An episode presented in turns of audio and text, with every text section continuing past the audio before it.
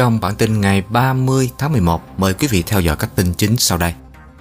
Canada xác nhận 5 ca Omicron đầu tiên ở Ontario, Quebec và đang điều tra các ca khác ở Ontario. WHO cảnh báo biến thể Omicron COVID-19 gây nguy cơ rất cao trên toàn cầu. Biến thể Omicron thúc đẩy cuộc họp khẩn cấp về sức khỏe của nhóm C7 bao gồm Canada. PC gia hạn tình trạng khẩn cấp và tiếp tục hạn chế mua xăng khi cơn bão thứ ba tấn công. Xét nghiệm sàng lọc do Canada phát triển nhằm mục đích phát hiện sớm bệnh ung thư bằng cách sử dụng mẫu máu.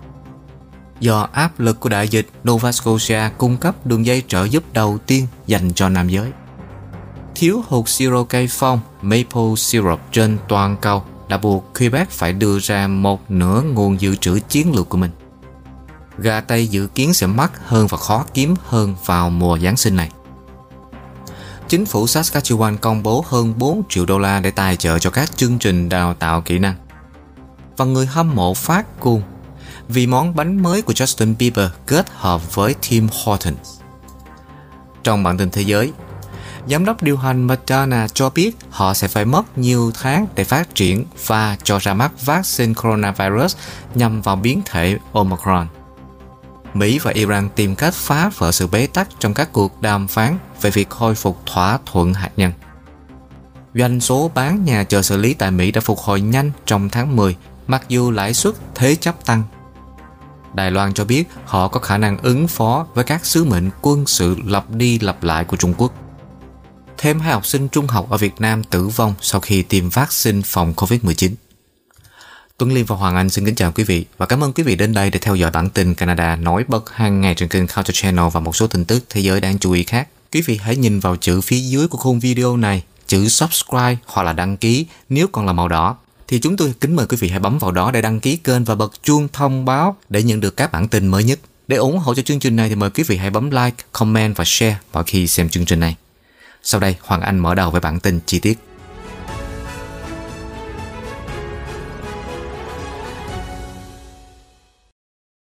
Canada xác nhận có 5 ca nhiễm biến thể Omicron COVID-19 đầu tiên ở tỉnh Ontario và Quebec và đang điều tra các ca khác ở tỉnh Ontario.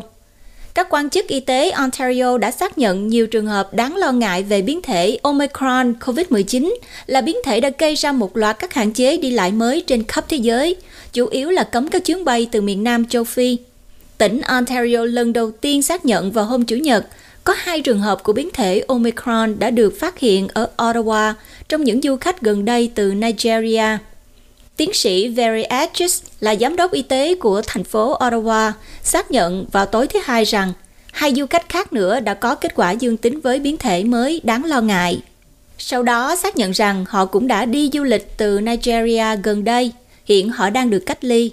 Ngoài ra thì còn có 15 du khách gần đây khác đến từ miền Nam châu Phi hiện đang cách ly và theo dõi các triệu chứng ở thành phố Ottawa, nhưng hiện không có thêm trường hợp nghi ngờ nào về Omicron. Giám đốc y tế của Ontario, tiến sĩ Karen Moore, cho biết vào hôm thứ Hai rằng hai trường hợp bổ sung đang được điều tra về biến thể Omicron ở khu vực Hamilton. Tiến sĩ Mua cho biết các đơn vị y tế công cộng cũng đang tiếp cận với 375 người đã trở về từ các quốc gia bị chính phủ liên bang coi là có nguy cơ cao đối với biến thể này và đang đề nghị họ xét nghiệm. Bảy quốc gia Nam Phi hiện đang dưới lệnh cấm đi lại của liên bang, bao gồm Nam Phi, Mozambique, Namibia, Zimbabwe, Botswana, Lesotho và Eswatini.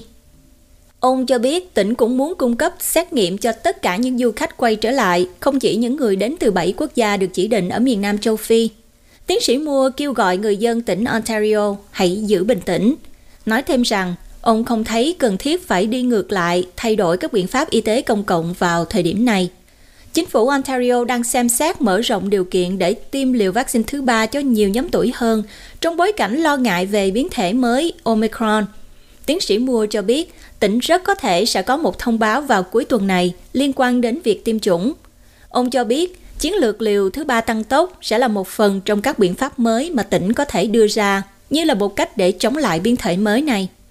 Những người hiện đủ điều kiện để được tiêm liều tăng cường ở tỉnh Ontario là những người từ 70 tuổi trở lên, nhân viên y tế hoặc người chăm sóc thiết yếu trong các cơ sở tập trung, những người đã nhận hai liều vaccine AstraZeneca hoặc một liều vaccine Johnson, và người ở cộng đồng First Nations, Inuit và Métis và các thành viên hộ gia đình của họ mà không phải là người bản địa.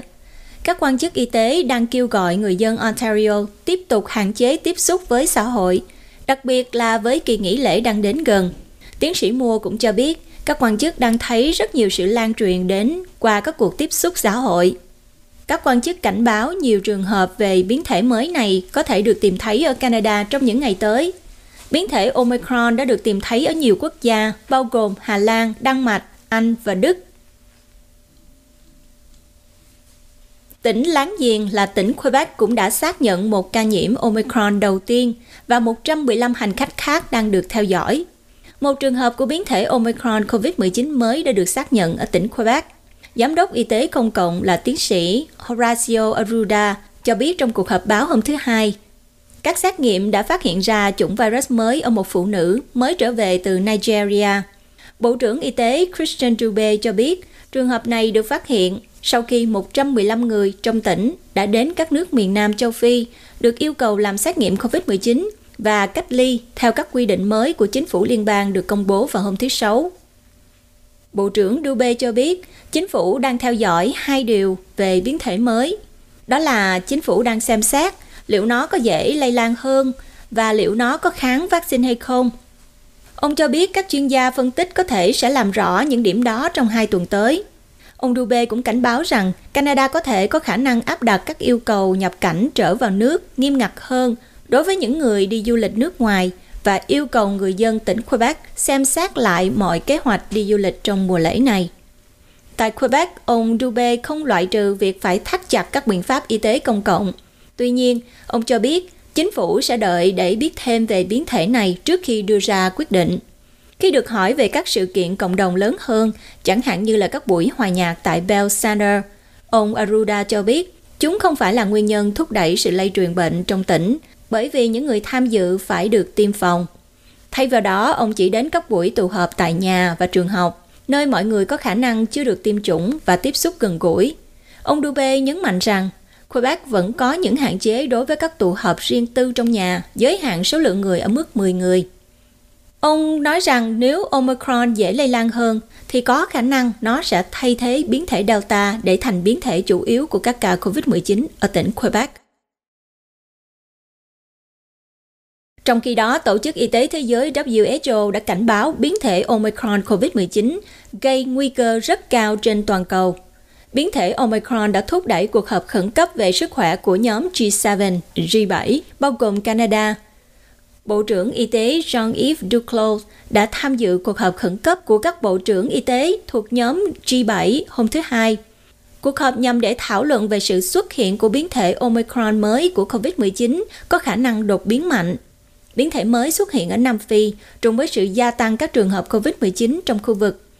Tin tức đã thúc đẩy việc đóng cửa biên giới cũng như các biện pháp sàng lọc ở Canada và trên thế giới. Tổ chức Y tế Thế giới cảnh báo rủi ro tổng thể liên quan đến Omicron được coi là rất cao vì một số lý do.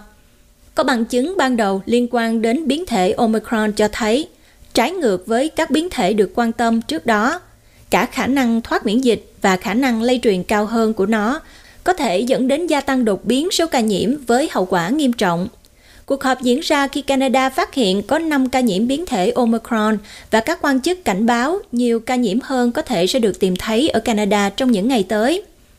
Các bộ trưởng y tế của nhóm G7 đã gặp nhau trực tuyến để thảo luận về mối đe dọa mới, nhấn mạnh tầm quan trọng của việc bảo đảm tất cả các quốc gia được tiếp cận với vaccine COVID-19 và những hỗ trợ cần thiết Họ cũng bày tỏ sự ủng hộ mạnh mẽ cho một mạng lưới giám sát mầm bệnh quốc tế tại Tổ chức Y tế Thế giới WHO. Một tuyên bố chung đưa ra sau cuộc họp cho biết, các bộ trưởng sẽ triệu tập lại vào tháng tới.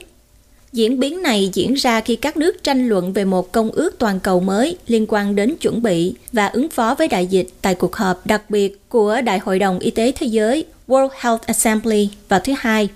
Đây là lần thứ hai mà nhóm G7 đã tổ chức hội nghị khẩn cấp như thế này. Nếu các nước thành viên đồng ý, hội đồng sẽ bắt đầu phát triển những điều cơ bản đóng vai trò như một hiệp ước quốc tế về sự sẵn sàng chống đại dịch. Ông Duclos, người sẽ giữ vai trò là trưởng đại biểu của chính phủ liên bang, nói rằng công ước sẽ giúp các quốc gia hợp tác và sẽ cho phép Canada dễ dàng chia sẻ kiến thức chuyên môn của mình đến thế giới. Các ưu tiên của nhóm công tác bao gồm tập trung vào công bằng toàn cầu, phát hiện và đánh giá rủi ro nhanh chóng, cách tiếp cận toàn cầu đối với thông tin sai lệch và các chia sẻ về mầm bệnh, thông tin di truyền và mẫu sinh học. 156 khách du lịch tại tỉnh Alberta đang được theo dõi về biến thể Omicron. Trong cuộc họp báo hôm thứ Hai, Thủ tướng Jason Kenney cho biết Alberta đã xác nhận được 156 du khách đã trở lại trong hai tuần qua từ các quốc gia Nam Phi, nơi phát hiện ra biến thể Omicron mới của coronavirus. Những du khách này và hộ gia đình của họ đã được cung cấp bộ dụng cụ xét nghiệm nhanh ngoài xét nghiệm PCR. Hiện không có trường hợp biến thể Omicron nào được phát hiện trong tỉnh, Kenny nói. Nhưng chúng tôi đang làm việc với những cá nhân này để giảm bất kỳ cơ hội lây lan nào. Tỉnh PC gia hạn tình trạng khẩn cấp và tiếp tục hạn chế mua xăng khi cơn bão thứ ba tấn công. Chính phủ của tỉnh PC đã gia hạn tình trạng khẩn cấp do lũ lụt đang diễn ra cho tới ngày 14 tháng 12. Hôm thứ Hai, Bộ trưởng An toàn Công cộng Mike Fenworth cho biết việc gia hạn là để bảo đảm cho các dịch vụ khẩn cấp và các nguồn lực mà họ cần khi cơn bão bùng phát từ thứ ba đến thứ tư. Yêu cầu tiết kiệm xăng đã được kéo dài tới ngày 14 tháng 12, có nghĩa là những người lái xe không thiết yếu sẽ tiếp tục được giới hạn ở mức 30 lít mỗi lần bơm. Thành phố Abbotsford vẫn trong tình trạng báo động cao khi chuẩn bị cho đợt lũ lụt lớn hơn từ sông Noosak đang dâng cao ở bang Washington. Lệnh rời khỏi nhà vẫn có hiệu lực đối với làng Huntingwood ở Abbotsford, nơi mực nước vẫn ở mức cao. Hôm thứ Hai, Bộ trưởng Giao thông Vận tải Rob Fleming cho biết các đội đã có thể mở một số đường cao tốc chính để đi lại thiết yếu vì nước lũ đang rút. Và các tuyến đường này bao gồm xa lộ 3 giữa Hope và Princeton, xa lộ 7 và xa lộ 1 từ Hope đến Boothroyd First Nation. Tuy nhiên, một đoạn của quốc lộ 1 giữa Abbotsford và Chilliwack vẫn bị đóng và xa lộ 1 ở phía đông Chilliwack vẫn bị đóng. Quốc lộ 1 qua thung lũng Fraser Valley vẫn là một khu vực đáng lo ngại khi cơn bão thứ ba đến gần.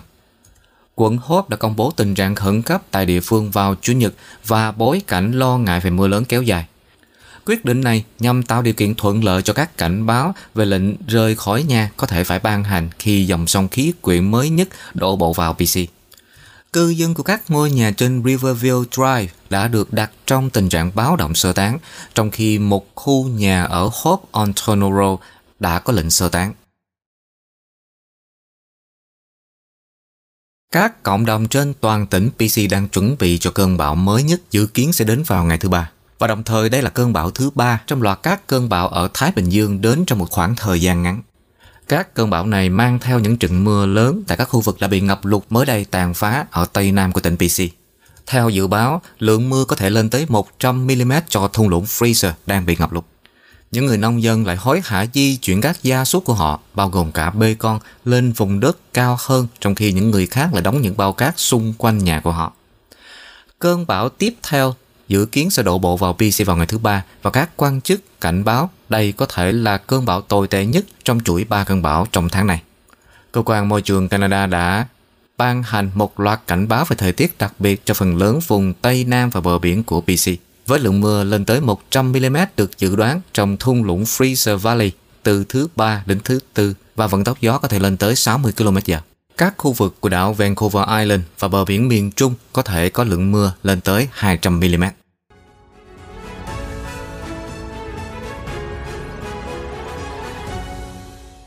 Cập nhật tình hình Covid ở Canada. Tính tới tối ngày 29 tháng 11, Canada báo cáo có thêm 2.324 ca COVID-19 mới vào ngày thứ hai và 2.635 ca vào ngày Chủ nhật cũng như 3.021 ca vào ngày thứ Bảy, nâng tổng số ca COVID-19 của Canada lên mức 1.790.142 ca.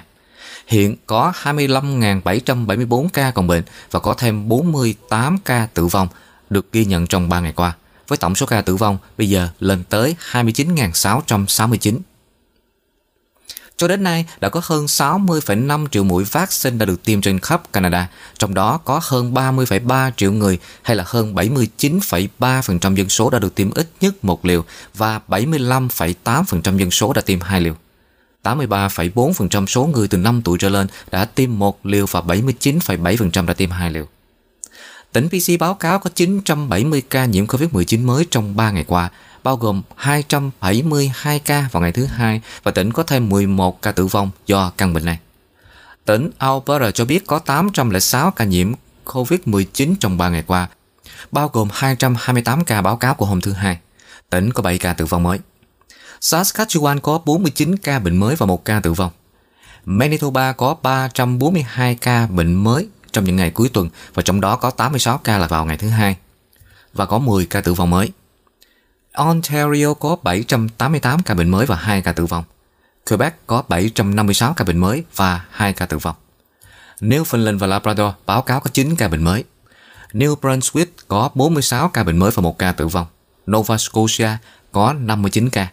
Yukon có 32 ca bệnh mới vào cuối tuần và các tỉnh khác không thấy có báo cáo về các ca bệnh mới. Chính phủ liên bang đang nỗ lực để đưa một đội khúc côn cầu hockey nữ trên sân cỏ của Canada đang bị mắc kẹt ở Nam Phi để quay trở về nhà. Sự việc này đã nảy sinh do biến thể Omicron của COVID-19. Bộ trưởng Bộ Thể thao, bà Pascal Saint-On đã gọi điện cho đội vào thứ Bảy để cam đoan rằng tất cả mọi cách sẽ được thực hiện để đưa họ về. Đội tuyển quốc gia nữ của lứa tuổi thanh thiếu niên đã hạ cánh đến Nam Phi vào ngày 23 tháng 11 để tập luyện trước thềm cúp thế giới của giải đấu diễn ra vào ngày 5 tháng 12 tại Potchefstroom. Sau khi biến thể được phát hiện, Women's Junior World Cup đã bị hủy. Đội tuyển đã bị mắc kẹt ở Potchefstroom kể từ đó. Do không có chuyến bay thẳng nào và trở về Canada, à, phải quá cảnh ở một quốc gia khác giữa đường bay và hiện họ đang chờ đợi trong 48 giờ khi một số chính phủ khác ở khối châu Âu như là Vương quốc Anh đưa ra quyết định về việc họ có chấp nhận các chuyến bay hạ cánh từ Nam Phi hay không. Bộ trưởng cho biết có thể sẽ có một chuyến bay thuê uh, charter nhưng các lựa chọn chuyến đi thương mại phải được tận dụng trước. Huấn luyện viên Beacon cho biết cả đội tương đối bị biệt lập ở Potchefstroom vì các đội trẻ từ các quốc gia khác đã không đến để tập huấn. Đại dịch COVID-19 đã dẫn đến sự gia tăng các chuẩn đoán ung thư giai đoạn cuối khi những hạn chế ngăn cản hoặc không khuyến khích nhiều người đi khám sàng lọc sớm. Do một công ty Canada phát triển có thể giúp phát hiện ung thư sớm hơn và dễ dàng hơn. Theo Stage Zero Life Sciences là một công ty chăm sóc sức khỏe có trụ sở tại Richmond Hill, tỉnh Ontario. Một số bệnh ung thư mà Stage Zero có thể phát hiện bao gồm ung thư vú, cổ tử cung, nội mạc tử cung, tuyến tiền liệt, gan, dạ dày, bàng quang và đại trực tràng. Theo ông James Howard Tripp là chủ tịch kiêm giám đốc điều hành của Stage Zero, xét nghiệm sử dụng công nghệ mRNA để phân tích dấu hiệu gene trong mẫu máu của bệnh nhân và đối chiếu chéo chúng với hồ sơ di truyền của những người đã mắc bệnh ung thư – Xét nghiệm máu có thể phát hiện ung thư với độ chính xác là từ 98 đến 99% ở bất kỳ giai đoạn nào, ngay cả trong giai đoạn rất sớm. Nếu kết quả xét nghiệm máu là dương tính với ung thư, bệnh nhân sẽ được khuyên đến gặp bác sĩ để làm xét nghiệm truyền thống trong phòng thí nghiệm để xác định chẩn đoán. Ung thư là nguyên nhân gây tử vong hàng đầu ở Canada. Theo Hiệp hội Ung thư Canada, ước tính có khoảng 229.200 trường hợp ung thư mới và 84.600 ca tử vong do ung thư dự kiến vào năm 2021. Nhưng phát hiện ung thư ở giai đoạn sớm hơn có thể làm tăng đáng kể khả năng sống sót. Ví dụ, những bệnh nhân bị ung thư đại trực tràng được phát hiện ở giai đoạn 1 hoặc 2 có tỷ lệ sống sót sau 5 năm là khoảng 90%. Do áp lực đại dịch, tỉnh Nova Scotia cung cấp đường dây trợ cấp lần đầu tiên dành riêng cho nam giới. Tỉnh Nova Scotia đã thành lập một đường dây được cho là đường dây trợ giúp 24 giờ đầu tiên của Canada dành riêng cho nam giới. Đường dây này được lập ra để đáp ứng nhu cầu cấp bách nảy sinh khi đại dịch COVID-19 diễn ra. Ngay sau khi tỉnh bị đóng cửa vào tháng 3 năm 2020, các quan chức nhận thấy ngày càng nhiều nam giới gọi đến dịch vụ 211 của tỉnh, tức là nơi cung cấp thông tin về các dịch vụ cộng đồng và chính phủ. Các nhà cung cấp dịch vụ đã nói có điều gì đó đang xảy ra ở đây. Theo bà Nancy McDonald là giám đốc điều hành của dịch vụ gia đình của Eastern Nova Scotia cho biết, rõ ràng là ngày càng có nhiều nam giới tích cực tìm kiếm sự giúp đỡ khi họ phải vật lộn với tình trạng mất việc làm, mối quan hệ tan vỡ, cô đơn, tức giận và thêm căng thẳng và lo lắng do đại dịch gây ra. Hội đồng Cố vấn Nova Scotia về địa vị của phụ nữ và Bộ Dịch vụ Cộng đồng của tỉnh đã quyết định hành động, một phần dựa trên ý tưởng rằng giúp đỡ những người đàn ông đối mặt với khủng hoảng tiềm ẩn có thể giảm bạo lực gia đình. Họ đã tìm đến bà McDonald để được giúp đỡ vì tổ chức phi lợi nhuận của bà cung cấp dịch vụ tư vấn và một loạt các chương trình và tổ chức này có nhiều kinh nghiệm với các đường dây trợ giúp 24 giờ. Đường dây trợ giúp cho phái nam mới được thành lập vào tháng 9 năm 2020, ít được biết đến. Trong 12 tháng tiếp theo, dịch vụ miễn phí và bảo đảm bảo mật đã xử lý 1.600 cuộc gọi từ những người đàn ông trên khắp tỉnh. Đây là một con số lớn cho một tỉnh mà có ít hơn 1 triệu người. Đến giữa tháng 11 thì con số đó đã tăng lên gần 2.200 người. Khi họ gọi 211, họ sẽ được chuyển đến đường dây trợ giúp nếu họ có mối quan tâm về hạnh phúc, sự an toàn của họ hoặc sự an toàn của những người khác. Và những người thấy mình đang phải đối mặt với khủng hoảng cũng sẽ nhận được sự giúp đỡ tùy thuộc vào tình trạng.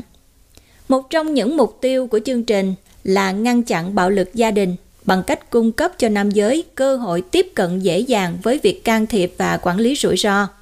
Tiến sĩ Michael Young là giám đốc y tế tại Bệnh viện Tâm thần Shepard Pratt ở Baltimore, bang Maryland, nói rằng đường dây trợ giúp là một ý kiến hay bởi vì người đàn ông thường miễn cưỡng yêu cầu bất kỳ sự giúp đỡ nào. Những người đàn ông được chuyển đến đường dây trợ giúp có thể dành tối đa là 30 phút để nói chuyện và không có giới hạn về số lần họ có thể gọi. Dịch vụ được cung cấp bằng hơn 200 ngôn ngữ và có một tùy chọn cho các buổi tư vấn ngắn hạn, riêng biệt và miễn phí. Thiếu hụt siro cây phong maple syrup trên toàn cầu buộc Quebec phải đưa ra một nửa nguồn dự trữ chiến lược của mình.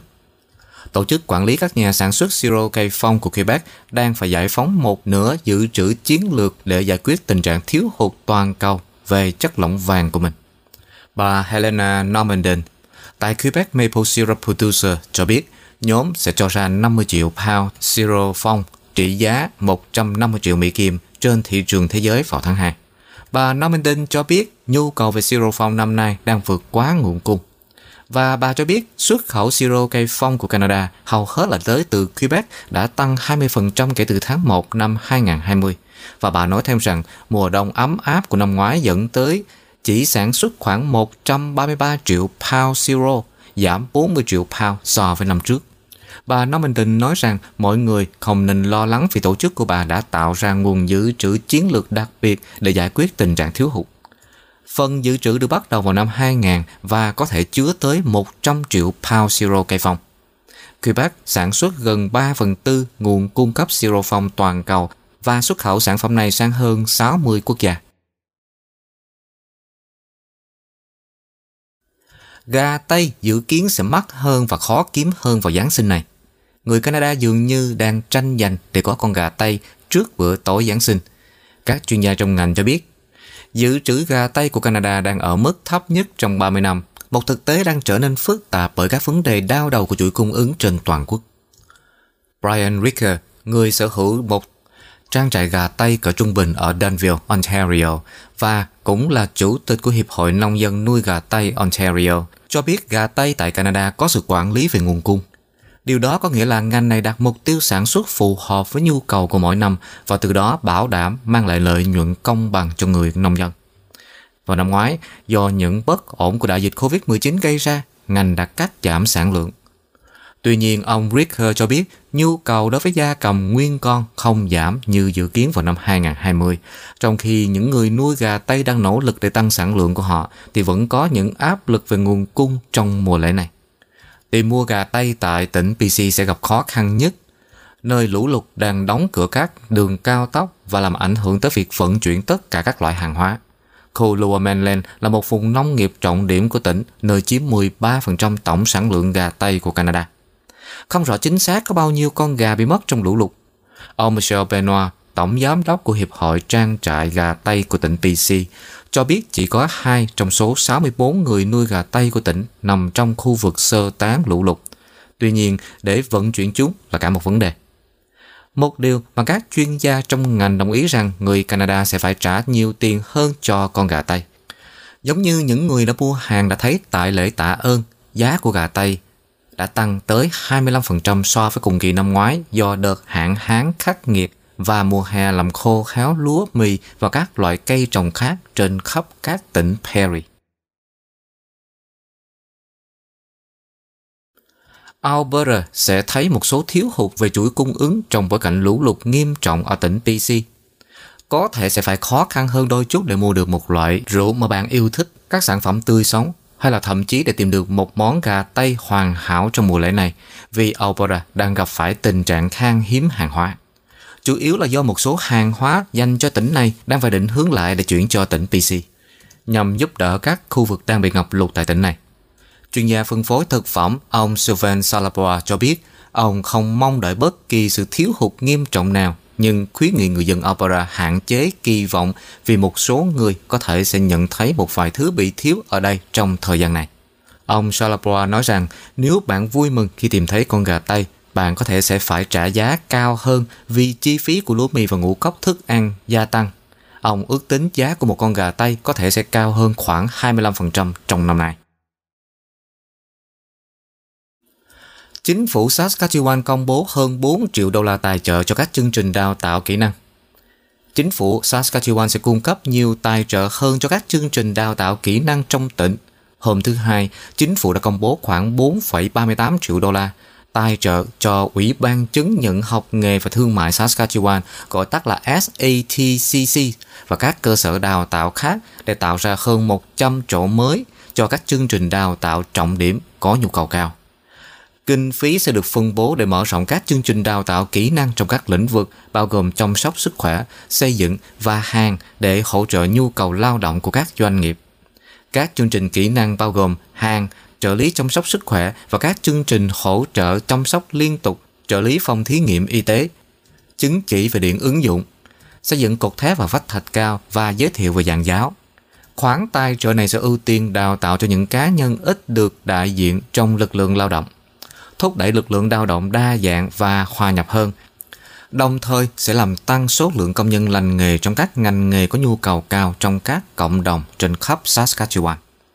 Theo chính phủ thì các hội đồng đào tạo mới sẽ được nhắm mục tiêu vào các cá nhân bản địa và sẽ được thực hiện thông qua quan hệ đối tác các cơ sở đào tạo và cộng đồng. người hâm mộ đã phát cuồng vì món bánh mới của Justin Bieber kết hợp với Tim Hortons. Vài giờ kể sau khi Tim Hortons ra mắt sản phẩm mới, hợp tác với nam ca sĩ nổi tiếng Justin Bieber, nhiều người hâm mộ đã đổ xô đi mua. Nghệ sĩ Toronto là Keenan Dabrio đã ăn mừng bằng cách tạo ra một bức chân dung của ca sĩ Bieber lớn lên ở Stratford, tỉnh Ontario này từ Timbit. Dabrio đã sử dụng 150 cái bánh để tạo ra tác phẩm nghệ thuật của mình trước khi mang nó xuống quảng trường Young and Dundas ở trung tâm thành phố Toronto để khoe với những người qua đường. Ngoài việc uh, tung ra ba hương vị mới của Timbits, còn có nhiều đồ dùng mang thương hiệu Timbits. Trên khắp Twitter, mọi người đã nhanh chóng khoe những chiếc túi sách mới, mũ len mới của họ. Nhiều người trong số đó bán lại những món hàng này trên mạng xã hội với giá rất là cao. Vaccine là từ trong năm 2021 của Merriam-Webster. Số lượt tìm kiếm từ này đã tăng 601% so với năm 2020 và 1.048% so với năm 2019. Theo định nghĩa được mở rộng để phản ánh thời đại, thì trang tự điển trực tuyến của Hoa Kỳ là Merriam-Webster đã tuyên bố vaccine là từ được tìm kiếm nhiều nhất trong năm 2021. Ông Peter Sokolowski, tổng biên tập của từ điển, nói với hãng tin AP trước thông báo hôm thứ Hai rằng đây là một từ có vị trí cực kỳ cao trong dữ liệu của chúng tôi mỗi ngày vào năm 2021. Ông cho biết, từ này thực sự đại diện cho hai câu chuyện khác nhau. Một là câu chuyện khoa học, đó là tốc độ đáng kể mà phát sinh được phát hiện. Nhưng cũng có những cuộc tranh luận liên quan tới chính sách, chính trị và đảng phái chính trị. Một từ mang hai câu chuyện lớn này. Còn từ điển tiếng Anh Oxford đã chọn từ vax là từ của năm. Năm ngoái, Merriam-Webster đã chọn từ đại dịch. Một từ cũ với ý nghĩa hiện đại. Tại trang Merriam-Webster, từ tìm kiếm vaccine đã tăng 601% so với năm 2020 khi mũi tiêm đầu tiên của Hoa Kỳ được thực hiện ở New York vào tháng 12 sau khi vaccine được phát triển nhanh chóng sau nhiều tháng suy đoán và thảo luận về hiệu quả. Mũi tiêm vaccine trên thế giới đã xảy ra vào đầu tháng 12 tại Vương quốc Anh. So với năm 2019, lúc đó rất ít sự khẩn cấp hoặc là bàn tán về vaccine. Vào đầu năm nay, Merriam-Webster đã thêm vào định nghĩa trực tuyến cho từ vaccine để đưa tin về vaccine mRNA, được gọi là vaccine truyền tin, chẳng hạn như vaccine cho COVID-19 do Pfizer-BioNTech và Moderna phát triển.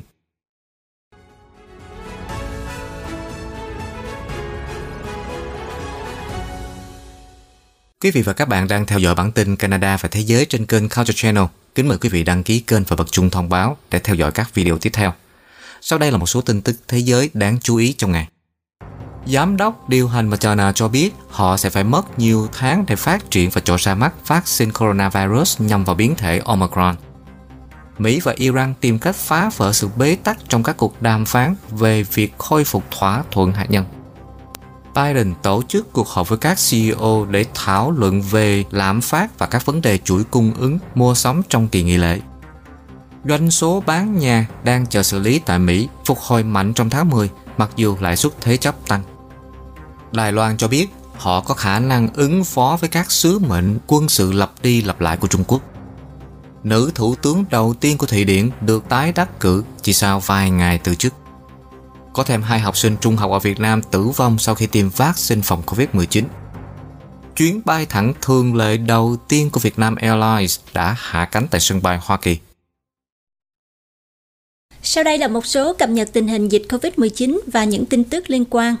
Tổ chức Y tế Thế giới WHO cảnh báo vào hôm thứ Hai rằng biến thể Omicron của coronavirus có nguy cơ gia tăng rất cao trên toàn cầu khi nhiều quốc gia báo cáo các trường hợp mắc bệnh, khiến biên giới đóng cửa và làm dấy lên lo lắng về sự phục hồi kinh tế.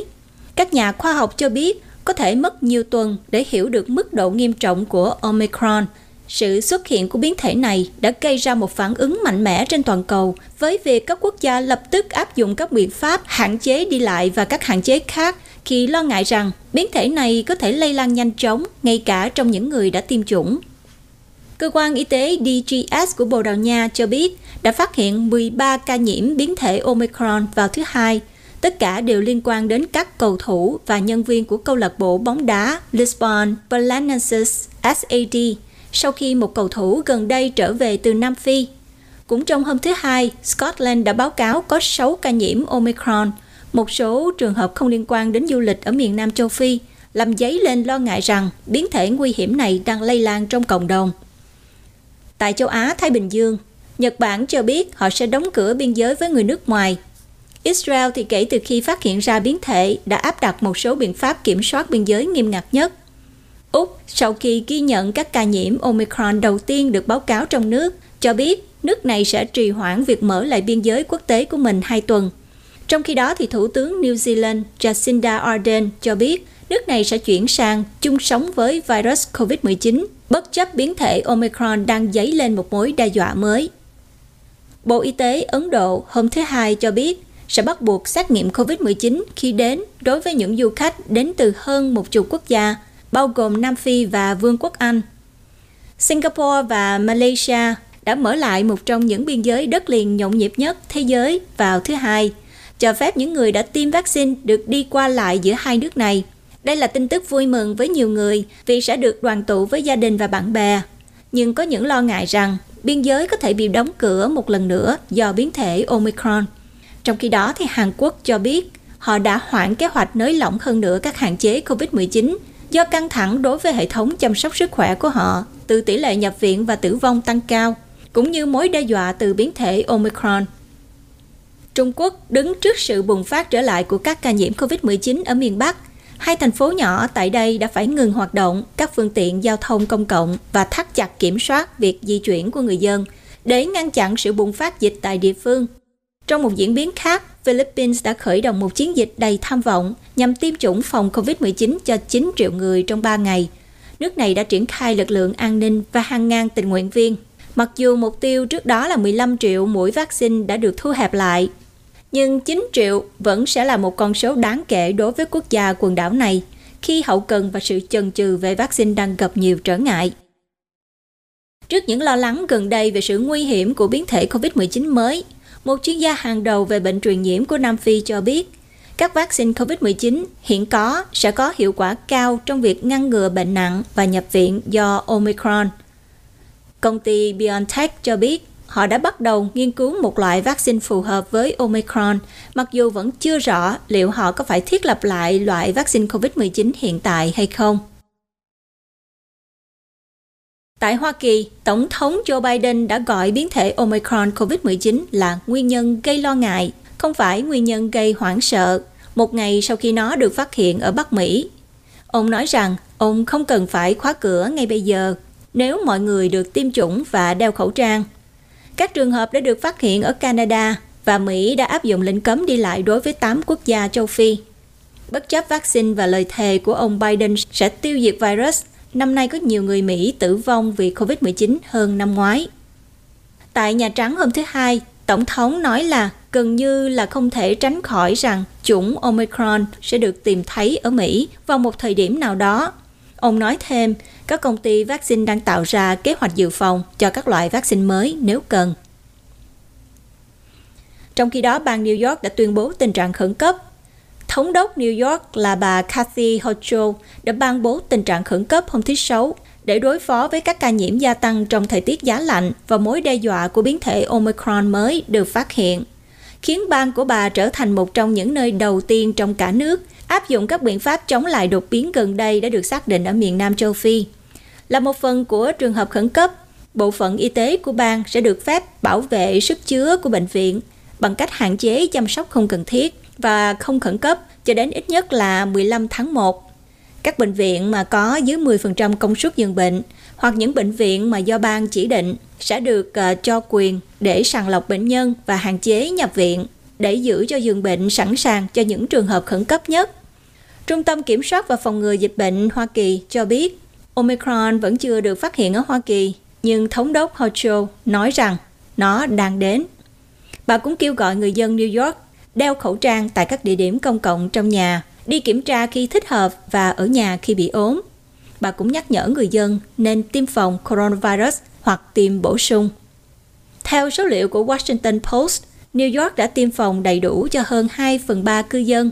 Gần 80% trong số 20 triệu cư dân của tiểu bang đã nhận được ít nhất một liều vaccine, theo văn phòng thống đốc. Nhưng bà lưu ý trong lệnh điều hành của mình rằng virus đang lây truyền với tốc độ chưa từng thấy kể từ tháng 4 năm 2020, khi New York là trung tâm của đại dịch toàn cầu.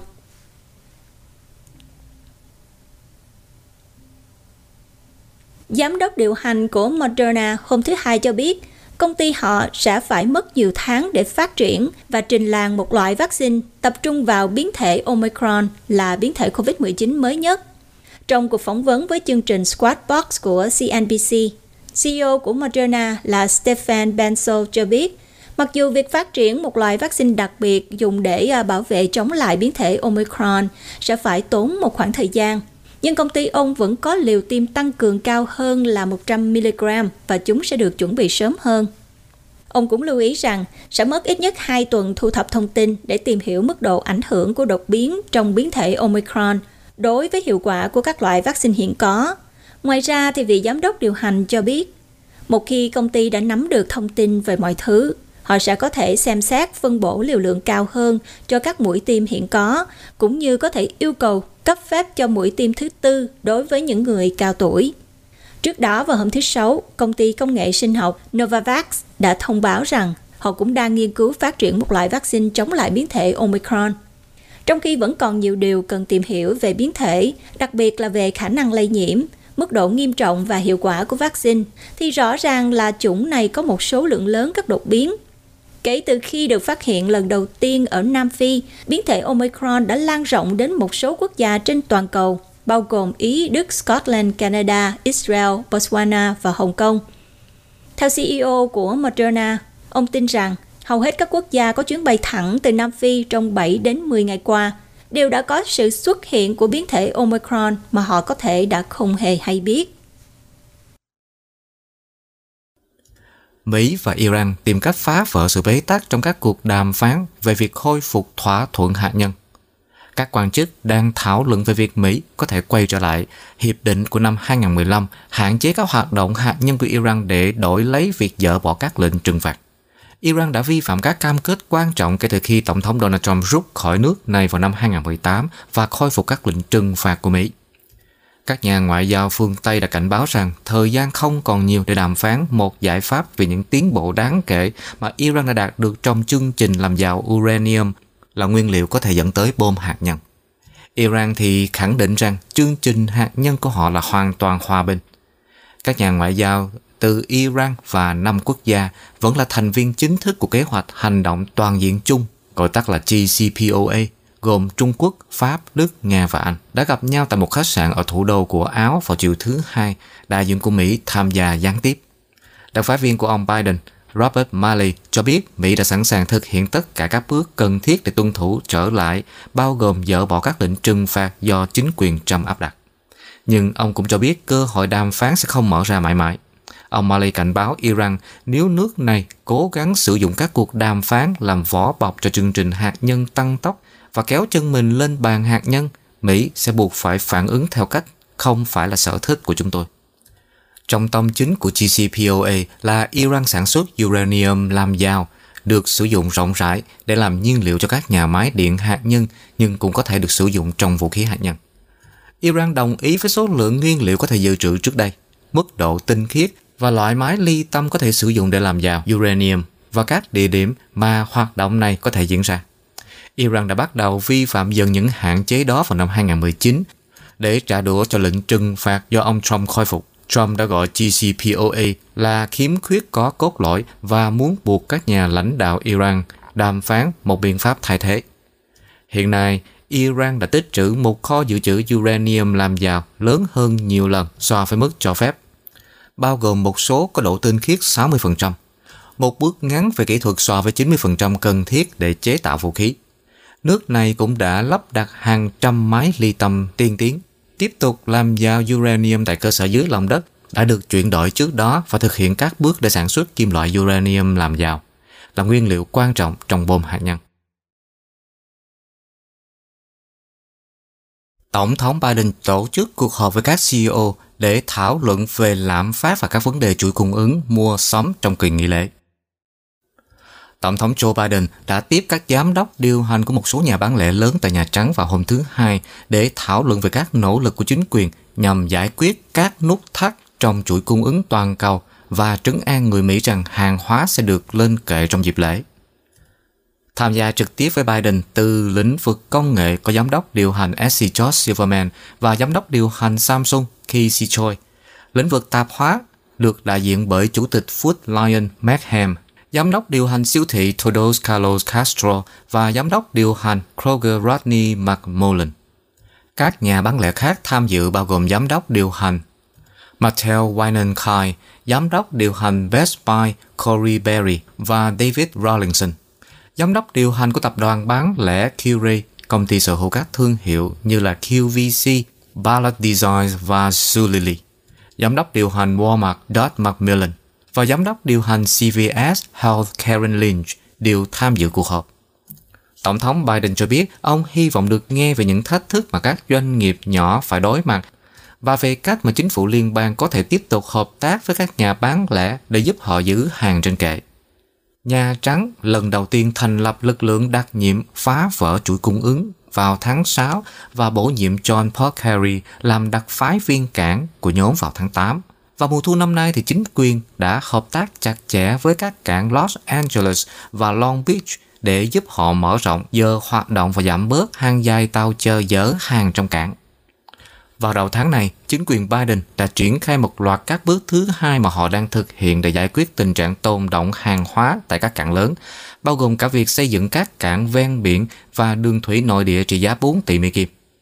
Công việc này do công binh lục quân Hoa Kỳ lãnh đạo dự kiến sẽ bắt đầu trong vòng 60 ngày. Hội nghị ban tròn là một phần trong nỗ lực đa ngành của Nhà Trắng nhằm giải quyết những thách thức đang xen giữa các tắc nghẽn chuỗi cung ứng toàn cầu và lạm phát. Cả hai vấn đề này đều bắt nguồn từ sự gia tăng nhu cầu hàng hóa sau đại dịch, vốn đã gây áp lực lên hệ thống vận chuyển toàn cầu vẫn còn bị cản trở bởi Covid. Đối với người tiêu dùng thì tốc độ giải pháp của chính phủ dường như không đáp ứng được mức độ cấp bách của lạm phát giá cả. Chỉ số giá tiêu dùng của Mỹ đã tăng 6,2% vào tháng trước kể từ tháng 10 năm 2020, với giá thực phẩm tăng 5,2% so với cùng kỳ năm ngoái. Mùa mua sắm cho kỳ nghỉ lễ của năm 2021 hứa hẹn sẽ có lạm phát ảnh hưởng đến chi phí thực phẩm trong lễ tạ ơn, cộng với những lo ngại về chuỗi cung ứng gia tăng và việc hàng hóa không có sẵn.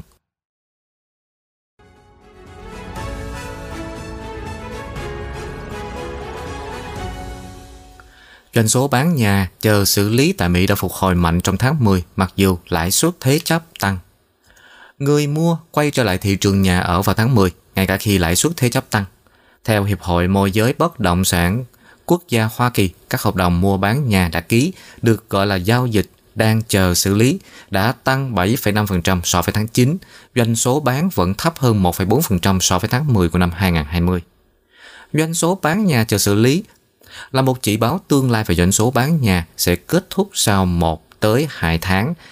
Các nhà phân tích tại Wall Street đã kỳ vọng doanh số bán nhà đang chờ xử lý trong tháng 10 sẽ không thay đổi so với tháng trước. Doanh số bán nhà đã hoàn tất giao dịch trong tháng 10 cũng tăng bất ngờ. Doanh số bán nhà cao nhất ở khu vực trung tâm Tây và Nam lần lượt tăng 11,8% và 0,8% so với tháng trước. Ở phía Đông Bắc thì doanh số bán nhà chờ xử lý đã tăng 6,9% so với tháng trước và ở phía Tây doanh số bán nhà chờ xử lý tăng 2,1%. Lãi suất trung bình của khoản thế chấp cố định 30 năm phổ biến chỉ dưới 3% vào giữa tháng 9 nhưng đã tăng lên 3,22% vào cuối tháng 10 theo Mortgage News Daily. Tuy nhiên, tỷ lệ thế chấp đã giảm trở lại vào thứ Sáu tuần trước khi có tin về biến thể Omicron mới của coronavirus. Người mua nhà, đặc biệt là những người ở phân khúc thấp của thị trường, tiếp tục tìm thấy rất ít nhà được rao bán. Tổng tồn kho nhà ở vào cuối tháng 10 ở mức 1,25 triệu căn, giảm 0,8% so với tháng 9 và giảm 12% so với năm trước, là 1,42 triệu. Với tốc độ bán hàng tháng 10, điều đó có thể là nguồn cung cực kỳ thấp trong 2 cho tới 4 tháng và nguồn cung kỳ hạn từ 4 đến 6 tháng thường được coi là thị trường cân bằng giữa người mua và người bán. Doanh số bán nhà mới xây cũng được tính theo hợp đồng đã ký, đã giảm vào tháng 10, nhưng điều đó có thể là do các công ty xây dựng lớn đang bán chậm lại để giải quyết các vấn đề về chuỗi cung ứng trong xây dựng.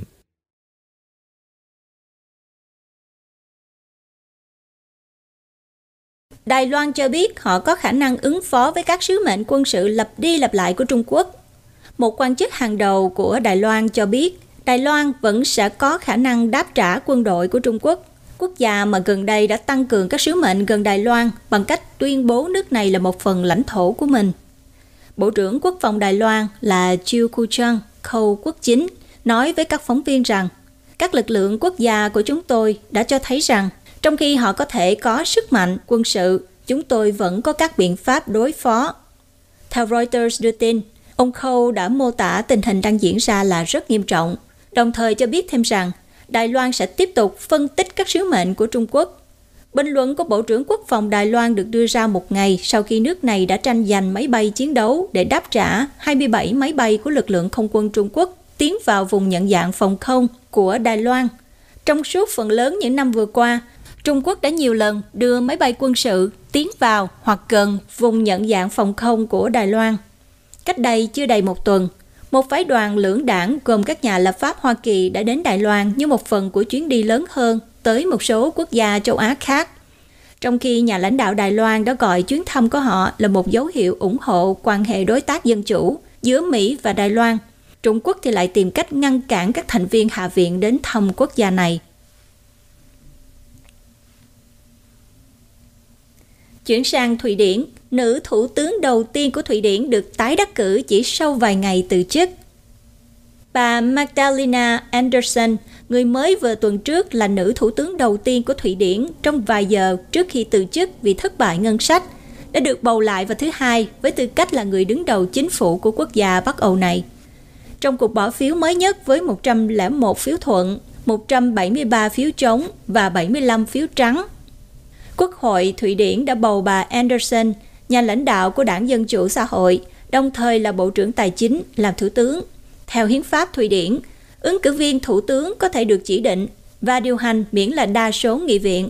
Tối thiểu 175 nhà lập pháp không chống lại họ.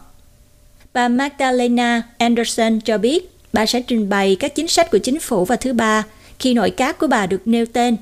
Tuy nhiên, phúc lợi, khí hậu và chống bạo lực là ba ưu tiên hiện tại của bà. Bà Anderson cũng nhắc lại rằng bà sẽ điều hành Thụy Điển với ngân sách của phe đối lập dựa trên đề xuất của chính phủ.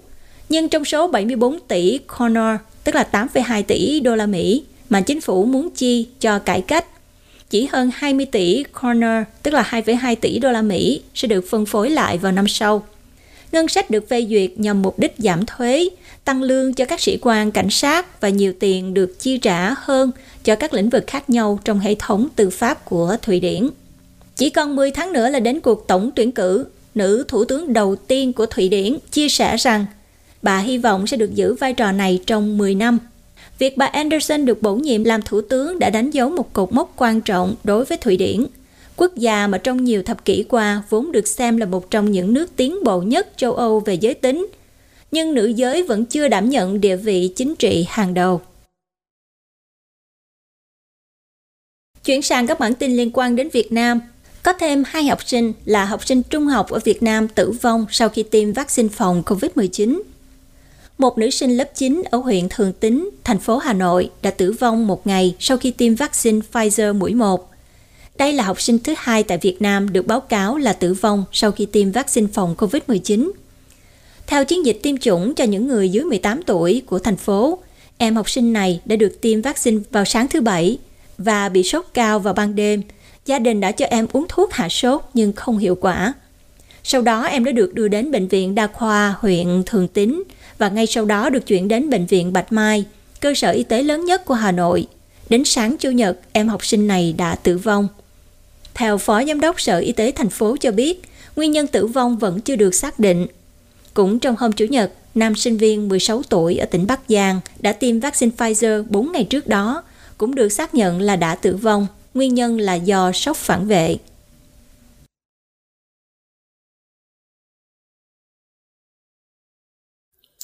Chuyến bay thẳng thường lệ đầu tiên của Vietnam Airlines đã hạ cánh tại sân bay Hoa Kỳ. Chuyến bay thẳng thương mại thường lệ của Vietnam Airlines từ Việt Nam đến Hoa Kỳ hôm thứ Tư đã hạ cánh xuống sân bay quốc tế San Francisco. Chuyến bay thẳng đầu tiên của hãng hàng không quốc gia chở theo hành khách trên chiếc Boeing 7879 Dreamliner mang số hiệu VN98 đã khởi hành từ thành phố Sài Gòn vào tối ngày 28 tháng 11. Đây là chuyến bay đánh dấu một bước phát triển quan trọng trong lĩnh vực hàng không của Việt Nam, cũng như việc Vietnam Airlines trở thành hãng hàng không đầu tiên của Việt Nam khai thác các chuyến bay thẳng theo lịch trình đến Hoa Kỳ. Ban đầu, Vietnam Airlines sẽ có hai chuyến bay mỗi tuần từ Sài Gòn đến San Francisco bằng máy bay Boeing 787 và Airbus A350. Hãng hàng không quốc gia cũng đặt mục tiêu mở rộng quy mô lên 7 chuyến bay mỗi tuần sau khi đại dịch COVID-19 được kiểm soát và đồng thời họ cũng dự định sẽ mở một đường bay mới để kết nối Los Angeles với Hà Nội và Sài Gòn. Cập nhật tình hình COVID-19 tại Việt Nam Bản tin dịch COVID-19 vào ngày 29 tháng 11 của Bộ Y tế cho biết có 13.770 ca mắc COVID-19 tại 59 tỉnh, thành phố. Trong ngày có 16.088 ca khỏi bệnh và 173 ca tử vong. Các ca mắc COVID mới được ghi nhận tại Sài Gòn có 1.554 ca, Cần Thơ 913 ca, Tây Ninh có 719 ca, Bình Dương có 697 ca, Bà Rịa Vũng Tàu có 648 ca, Đồng Tháp có 608 ca, Sóc Trăng 588 ca, Bình Thuận 576 ca, Trà Vinh 560 ca và Vĩnh Long 559 ca. Kể từ đầu dịch đến nay, Việt Nam có 1.224.110 ca nhiễm với 25.055 ca tử vong. Tổng số ca được điều trị khỏi là 974.724 ca và số bệnh nhân nặng đang được điều trị là 6.413 ca. Về tình hình tiêm chủng, trong ngày 28 tháng 11 đã có 1.231.057 liều vaccine phòng COVID-19 được tiêm. Như vậy thì tổng số liều vaccine đã được tiêm là 120 triệu 644.108 liều, trong đó tiêm một mũi là 70 triệu 958.765 liều và tiêm mũi 2 là 49 triệu 685.343 liều.